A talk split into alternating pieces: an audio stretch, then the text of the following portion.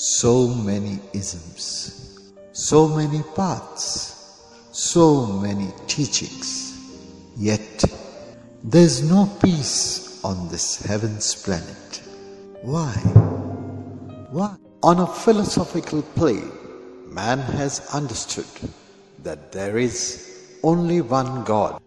Now, with great pleasure and pride, we present the essence of Sri Bharat Jhunjhunwala's 30 years of extensive and insightful research.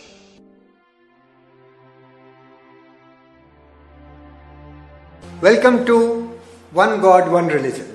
The question is that the Jews, Christians, Muslims, and Hindus all believe that there is only one God. Then how can that one God give contradictory messages to these different religions? My studies showed that actually that one God may have given only one message, but it has gotten modified over the period of time. And this one message was given through a series of prophets. The first common prophet was Adam, who is known as Swayambhu Manu in the Hindu tradition. Marriage started at his time.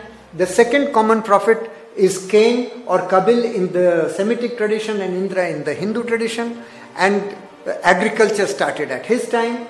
The third is Noah or Nu and Vaivasvat Manu, and the flood took place at his time.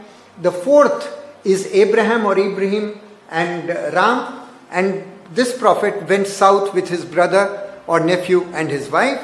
And the fifth of the common prophet is Moses, Musa, or Krishna, and he was saved from death by carrying him in a basket on a river.